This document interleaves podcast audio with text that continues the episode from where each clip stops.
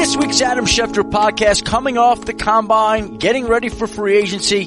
It's a busy time of the NFL year and it's a busy time in this podcast. We're going to be joined by the new head coach of the Miami Dolphins, Brian Flores, who's poised for a busy offseason for his new team. And then we'll sit down with the new head coach of the Arizona Cardinals, Kliff Kingsbury, who holds the number one overall pick in the draft and has been connected widely to the Oklahoma quarterback, Kyler Murray. And finishing off this podcast, we'll sit down with the general manager of the Denver Broncos, John Elway, who talks about what it's like to have a choice to play baseball or football as he once did with the New York Yankees, Baltimore Colts, and Denver Broncos. But first, the rookie head coach of the Miami Dolphins, Brian Flores. All right, Brian, we are in the throes of the NFL offseason, and it's been quite an offseason already for you. How would you describe everything that has transpired in your life from the time that you won the Super Bowl to the time that you were named the head coach of the Miami Dolphins to the time now where you're getting ready for all this player procurement? I would describe it as a whirlwind, um, which I've des- described as a, as that um, to multiple people. But I'm fortunate. I'm humbled. Uh, it's been a great this is a great opportunity for me and my family. Uh, we're ecstatic to be in, you know, with the Dolphins. Uh, it's a great organization. Uh, a lot of great people here. Um, really across the board. Um, starting with Chris Grier, we're really starting with, with Mr. Ross, um, to Chris, uh, and then, you know, we've got an, uh, an incredible staff. Um, you know, not just the coaching staff, but, you know, from security to our media department to, you know, our nutritionist to, you know, our strength and conditioning. Uh, there's a lot of things in place here that, um, you know, we've got a lot of really good people. You bring up those good people. Yeah. And you were an in-demand coaching candidate. What made the Miami Dolphins stand out to you? Uh, I've told this to many people. Um, I wasn't just going to take any job. Um, I had a good one in New England. Um, so I, I felt like you know, and I talked to, to my wife about this. We wanted to be someplace where I felt like it was the right fit for me. Um, and this was that. And really, I think, uh, being aligned from a core values, core philosophies, the types of people we want in the building, uh, the type of culture we want. Um, Chris and I and, and, and, and uh, Mr. Ross, we were all aligned from that standpoint. What are Brian Flores' core values and core philosophies? Uh, I would start with um, we want a group of people who don't have egos. Um, so humility is really important to me. Um, I think in this game, if you don't have that, uh, you have guys who are, uh, you know, about the individual. Um, this is this is a game where you got to get eleven people on the same page. It's hard to get two people to trust each other, let alone eleven. So I think humility is a big part of of of of getting the most out of the team. Um, getting the most out of the players individually and then the team as a, as a collective unit. Um, so we need more guys who work hard. We want guys who can take hard coaching. We want guys who who will communicate. Um, we want those things out of our players. You know, we want those things out of you know our staff. Um, we really want them out of the entire organization because uh, ultimately you're only as strong as your weakest link. And uh, I think that's not just you know, the head coach, the coaching staff, and the players. I think that's really across the board. When you talk about that humility, will that enter into the decisions you make in free agency and the draft where certain guys would not be your kind of guy, Miami Dolphins kind of guys? I, I can't sit here and say that that'll be the, you know, the lone um, uh, reasoning why or why not, but you know, it'll definitely play a part. Um, I think this game is is it's such a beautiful game. It's you know in that you know you really need to get eleven guys on the same page. Uh, you need really you really need to work hard to get for people to work hard together um, to to get the product you want out on the field. Um, and if you got guys who are worried about themselves and worried about um, their individual stats or their contract or and not putting the team first, then it's hard for the team to be the best version of themselves. And that's my ultimate goal as a coach is to, is to help people succeed, um, help our team succeed and help, help this team and each individual become the best version of themselves. Was that something you always believed or was that something that was developed over time during your time in New England? I think it definitely developed over time. How does um, that happen? I think you know you you you get into into into the business and you're just working. I mean, you're getting coffee and you're driving people around, and um, I think it really started for me when I got my own room. Um, I coached the safety group. Um, 2000, you know, 2012, 2013, I'm not somewhere in there. Um, and you really start to create bonds and you create, you start to create an impact, um, on your individual group. Um, and I felt like I did that. Um, and once, you know, that kind of happened, you kind of shape your coaching philosophy style. And mine is, um, I'm going to be tough. I'm going to be demanding. Um, but they're going to know I care about them. They're going to know I love them. And because of that, I can be even tougher and even more demanding. Um, and, and I think that's when you get the most out of people. I think we all need a kick in the, in the butt, um, to reach our highest potential. I think that's, if, if, you know, I mean, and even in your profession, if, if you know, I'm sure there's people, um, who are on you to do this a little bit better and that a little bit better and improve a little bit more. Always. Uh, and do, and do, you know, work a little bit harder. Um, and that's how, I think that's how we become the best version of ourselves. So that's something that's But also love them up. That's important too. when they need it, you know, when they need it. And, You know, and, everybody, and everybody's different. Everyone's a little bit different. Some guys need a pat on the back. Some guys need a kick in the butt. And I think that's part of coaching. It takes a long time to learn It on your 53 guys who gets what and when they get that. Exactly. And it's not just me, you know, we got a great coaching staff and that's, that's part of, you know, each coach's job is, uh, is to know their, their groups, to know their positions and to know, you know, that team, uh, uh, you know, you know, Bill's always said this. You're the head coach of your position room. Um, and so you should know your players really better than anyone. And, um, you know, you know, that's, I think that's important. A couple of things you said there that stand out to me. First of all, you talked about getting coffee early on. Mhm. You started as a gopher for Scott Pioli. I did.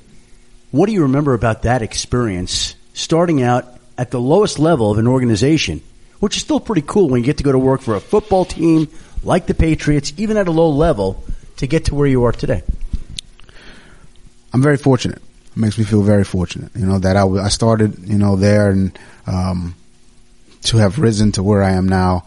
Um, I feel like it's been a, uh, it felt like it was a long journey and at the time, but it's happened so quickly. Um, it's humbling. Um, but at the same time, um, it's been a great journey, a great ride. Um, working for Scott was, it's, it's, you know, he's, he's a tough guy. He's tough to work for. Um, but it, it was a great experience for me and something that, um, those experiences helped me immensely. Um, when I got into coaching, even now, um, I tell this story. I did, uh, I was, I was in charge of doing the boards. Um, and what that means is, you know, I, when the waiver wire came out, I would go and, you know, Scott had every team, you know, every transaction that I had to make sure, you know, his board was correct. And his big thing was one wrong, all wrong. Um, so you couldn't get anything wrong on the board. And, and if you did, you were in the office and you were, you were going to hear about it.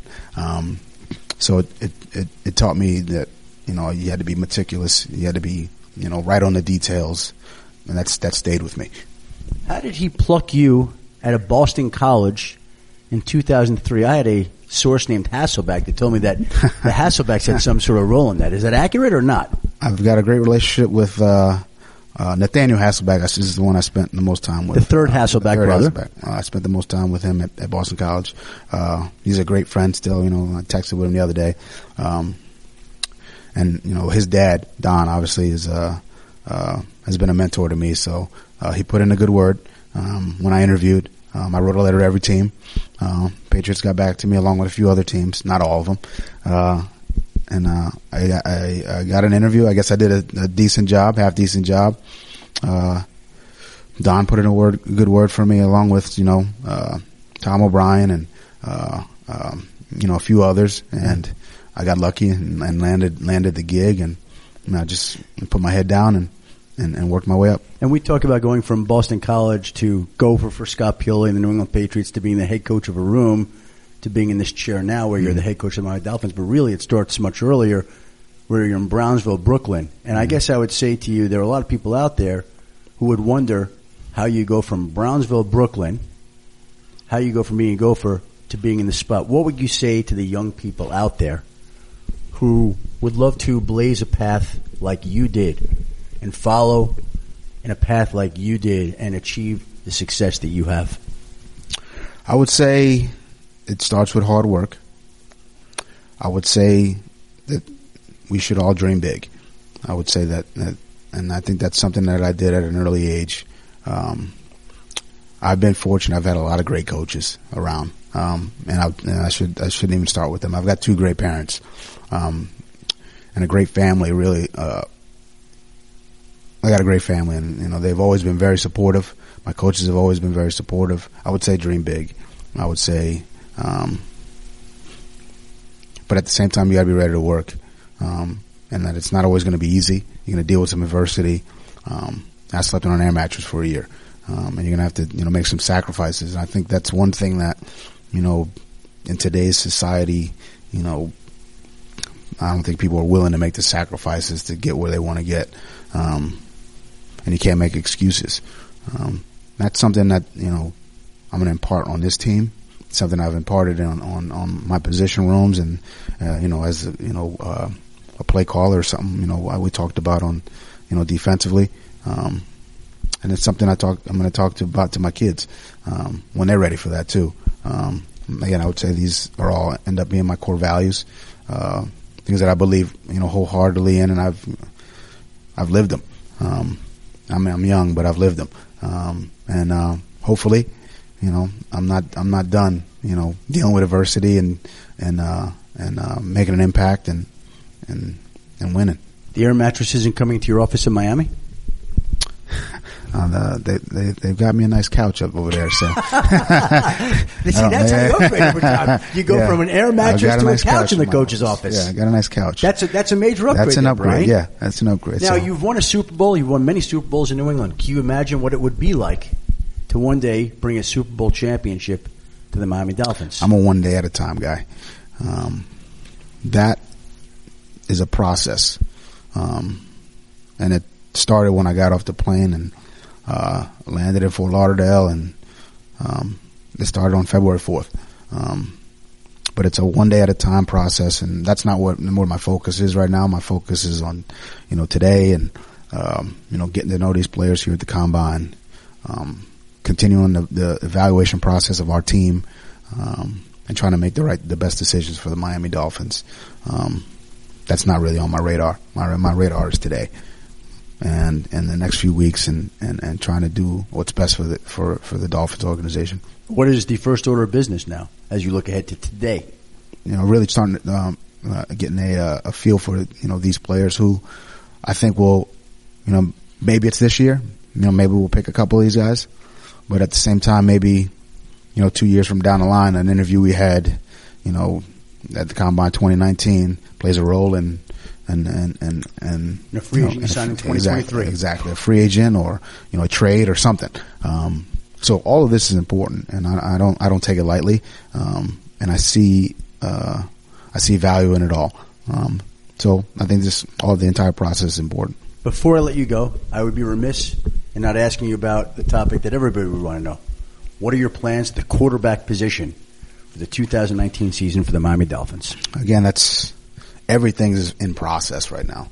Um, we've evaluated the roster, or we're in, we're evaluating the roster. Um, obviously, that's a very important position, but and I know this sounds cliche, but every position is important. Um, you think quarterback's important?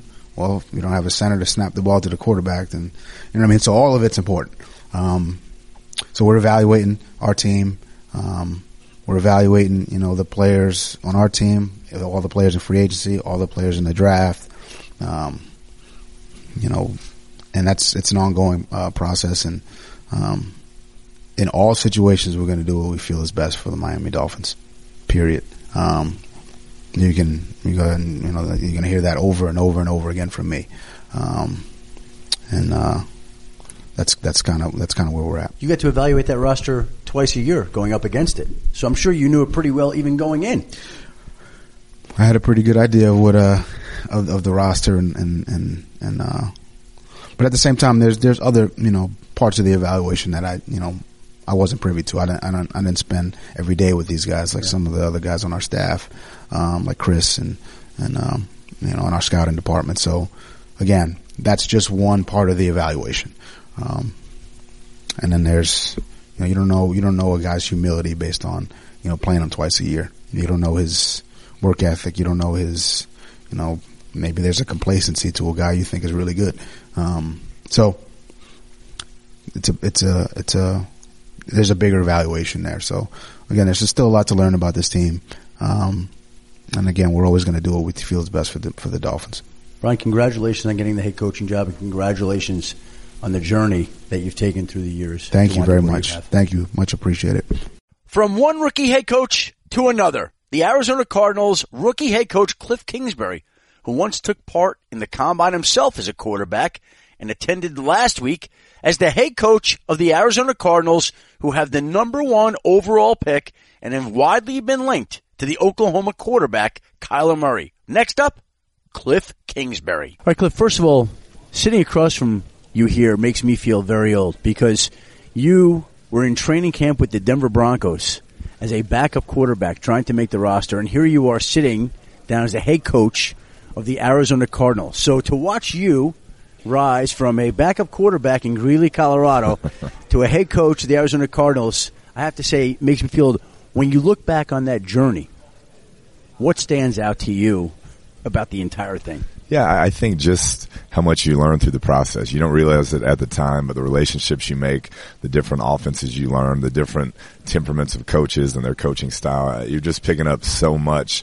information um, going through. You, you don't realize that it's all part of the process. Also, you came to the combine as a quarterback, correct? I did. I did. So, what is three. the biggest difference showing up here as a quarterback and showing up here as a head coach. Yeah, a lot a lot more stress as a QB. You know, as you're, a QB, you're, yeah. getting, you're getting evaluated on every level of your game. You know, psychologically, physically, um, all the medical tests, and so that, that's an intense three or four days. What would you say to these young prospects who are here about the best way to handle themselves for this entire week, which is quite a process for them? Yeah, be yourself. You know, try to enjoy the process. There's a million players out there that would die to be in your shoes and, and, be able to go through this. So try to see it for what it is and don't let the stress build too much. We talk about the process. What has been the process for you so far since you became the head coach of the Arizona Cardinals? Yeah, it's, it's been a learning experience every day. Um, Steve Keim's been phenomenal in helping me put together uh, uh, experienced NFL staff, which has been guys I can, I can lean on and bounce ideas off of them. Hey,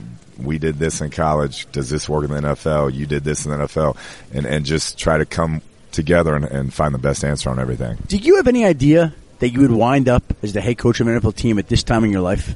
I didn't. I didn't. Um, you know, loved college football, loved where I was at, but as I, I, saw some of these quarterbacks that I'd worked with transition and, and kind of saw where the NFL game was going in some areas. Um, it was something that, that I had my eye on, and, and when the opportunity arose, I, I couldn't wait to, to jump on it. You talked about the quarterbacks you work with. Can you give me something that has stood out to you about each of those guys that we've come to watch here in the NFL? Yeah, I think, you know, Patrick, obviously the arm talent is phenomenal. Um, he can make throws from any angle, anywhere on the field at any time, doesn't need a lot of space, uh, and, and incredibly accurate. I think with Baker, it's, it's how cerebral he is diagnosing a defense pre-snap. Um, you know, he, he knows where to go with the ball before anybody else. And, and Case Keenum, a great leader, can extend plays, um, nimble, great feet, and, and just is a winner. So Patrick Mahomes, Baker Mayfield, Case Keenum. Didn't you get to work with Johnny Manziel as I well? Did, and yeah, what stood out about him?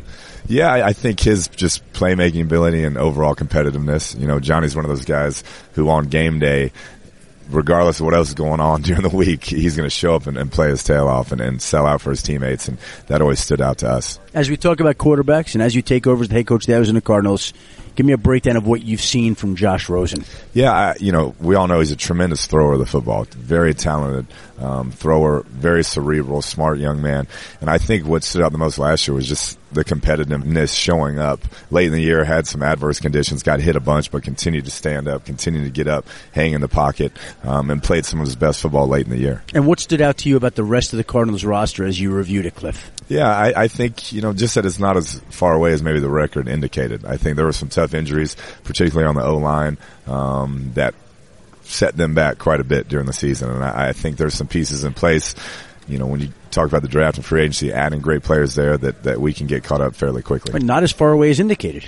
That's that's what I think. You know, looking at the roster um, with the record, I don't think it was that type of a team. I just think things kind of snowballed on them, and um, so I'm excited to to get it rolling. So, not to put any pressure on yourself, but you would think that this team would be better than people would expect in this season. I I do. Uh, you know, I'm always going to expect that though. So um, I think as a coach, you have to. But but like I said, I, I, like what I've seen on the roster.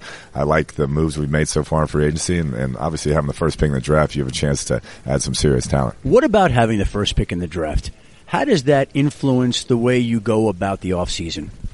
For me, first time NFL head coach, the entire draft is, is a new thing. So really leaning on Steve for the evaluation process of it all. And, um, then I want to have as much info, be as thorough as I can with the top guys. And, and so when we have that conversation, hey, who we're going to take, I, I, can contribute to it. And, and so it, will be a process, but, um, Steve's been great to work with and, and we'll come up with, with the best guy for the Arizona Cardinals. I know you're going to lean on Steve and other people. In other years, we've seen that number one pick go for a lot of draft capital.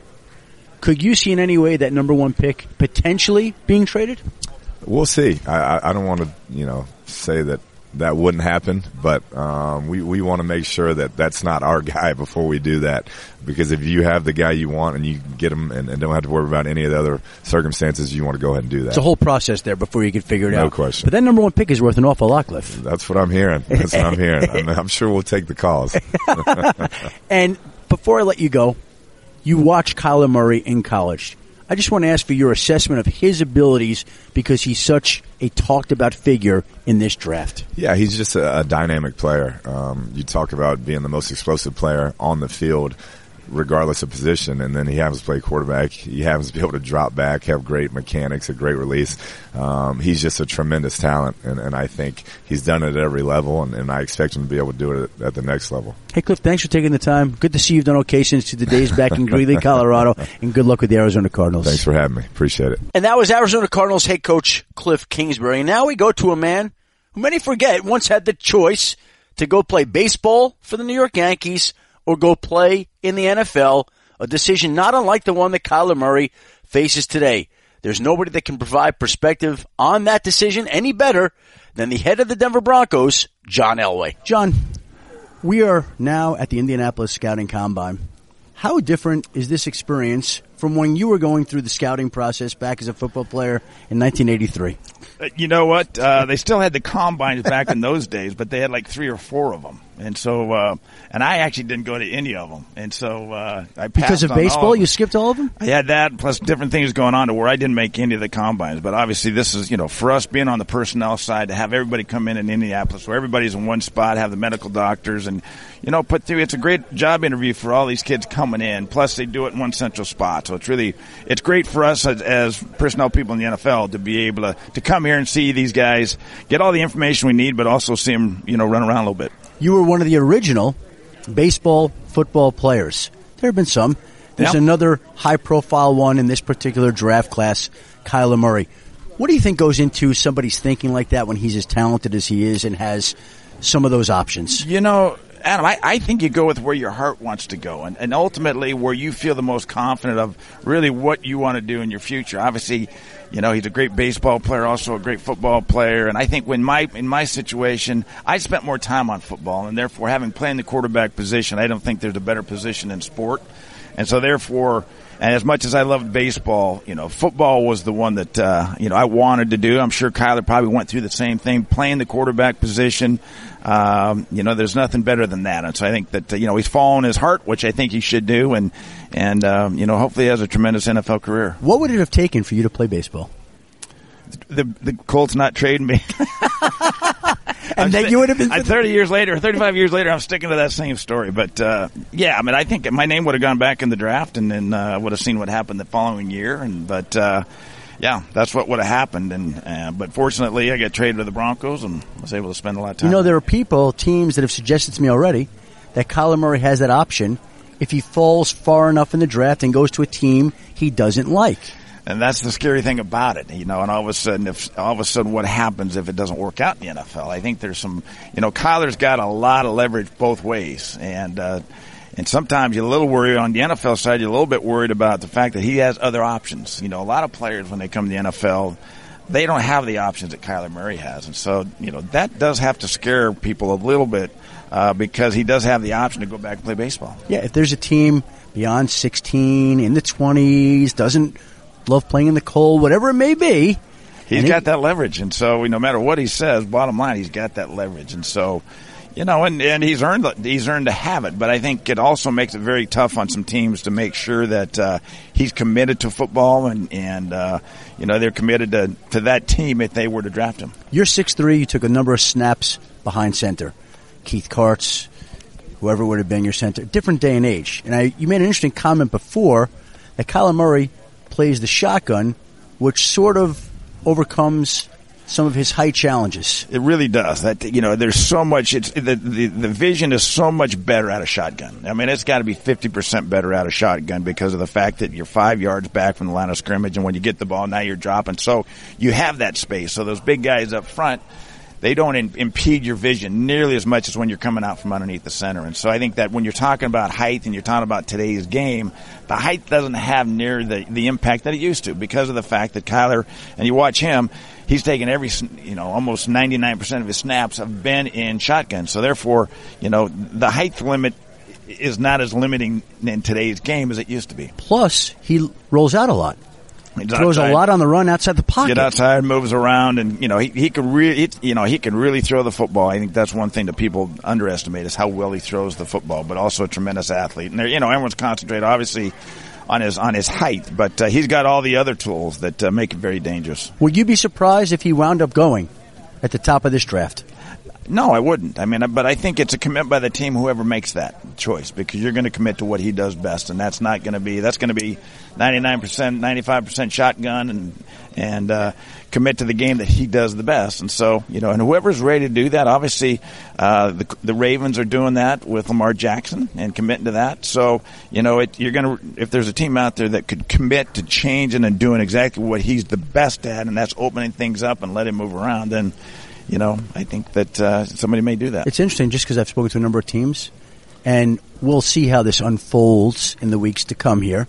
But they are of the mind that the Arizona Cardinals will give major consideration to Kyler Murray at the number one overall pick. Well, I think if you look at their coach in Kliff and Clint Kingsbury and what he's done, uh, that's why I think that uh, you know the, the, notion is that they're they're looking at it and looking at that option. So it'll be, be interesting to see what happens. I'm sure it won't get much coverage in the next couple months.